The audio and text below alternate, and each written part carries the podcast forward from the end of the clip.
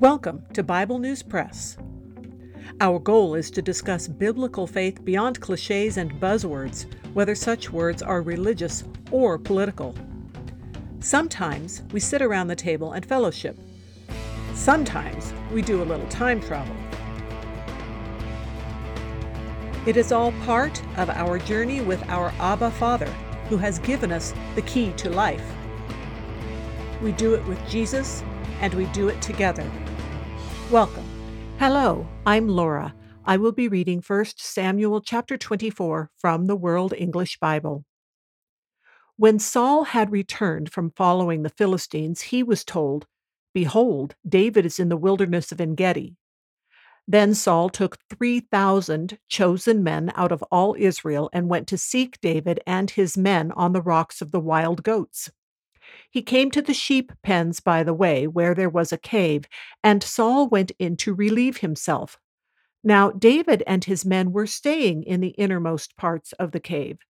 David's men said to him, Behold, the day of which Yahweh said to you, Behold, I will deliver your enemy into your hand, and you shall do to him as it shall seem good to you. Then David arose and cut off the skirt of Saul's robe secretly. Afterward, David's heart struck him because he had cut off Saul's skirt. He said to his men, Yahweh forbid that I should do this thing to my Lord, Yahweh's anointed, to stretch out my hand against him, since he is Yahweh's anointed. So David checked his men with these words and didn't allow them to rise against Saul. Saul rose up out of the cave and went on his way. David also arose afterward and went out of the cave and cried after Saul, saying, My lord the king. When Saul looked behind him, David bowed with his face to the earth and showed respect. David said to Saul, Why do you listen to men's words, saying, Behold, David seeks to harm you? Behold, today your eyes have seen how Yahweh had delivered you today into my hand in the cave. Some urged me to kill you, but I spared you. And I said, I will not stretch out my hand against my Lord, for he is Yahweh's anointed. Moreover, my father, behold, yes, see the skirt of your robe in my hand, for in that I cut off the skirt of your robe and didn't kill you.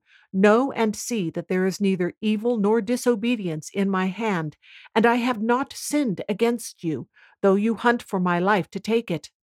May Yahweh judge between me and you, and may Yahweh avenge me of you, but my hand will not be on you. As the proverb of the ancients says, out of the wicked comes wickedness, but my hand will not be on you. Against whom has the king of Israel come out? Whom do you pursue? A dead dog? A flea? May Yahweh therefore be judge and give sentence between me and you, and see and plead my cause, and deliver me out of your hand. It came to pass, when David had finished speaking these words to Saul, that Saul said, Is that your voice, my son David? Saul lifted up his voice and wept.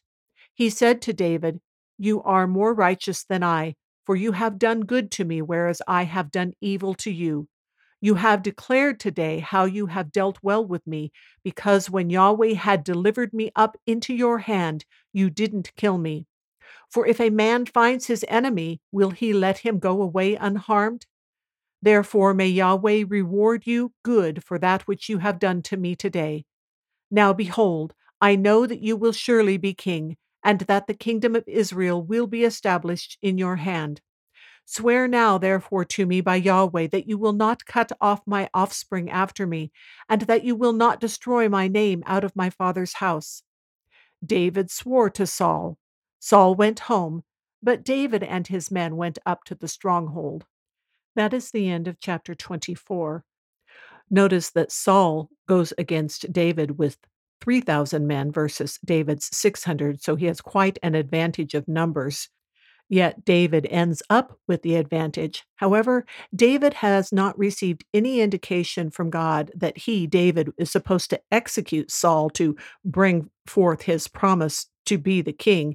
David understands that he has been anointed the next king, and while it would, would probably have been appropriate for Saul to step down in light of everything that he knows, David is still waiting for God's timing and direction to deal with Saul. The deal with David cutting the hem, I have heard from many sources that uh, the hem often held the signs of insignia or rank, and so cutting that, that off was dishonoring. And then the terms of father and son that Saul and David use are obviously terms of respect and endearment only. We know that Saul is not David's father. But David still pleads his case before Saul, describing himself very humbly as a dog and a flea. David is doing his absolute best to be humble before Saul and to honor him. And Saul is so grieved that he weeps, but he will still continue in his sinful and destructive pride, as we will see. The thing is, being sad about your sin is not the same thing as repenting. Let me refer you to 2 Corinthians chapter 7 verse 10.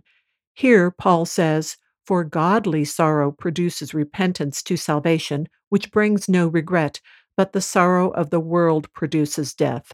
I think you could say that godly sorrow is it's godly when it is according to God's principles and from a heart that wants to follow him and do his will. Sorrow that is just about how we feel or about the destruction that we see happening around us does not necessarily indicate that we're sorry that we are sinful. And at the end of the whole exchange, David wisely still does not trust Saul, but he stays in his stronghold. That's all for today. Thanks for listening. That is the Bible News Press segment for today, but not the end of our journey.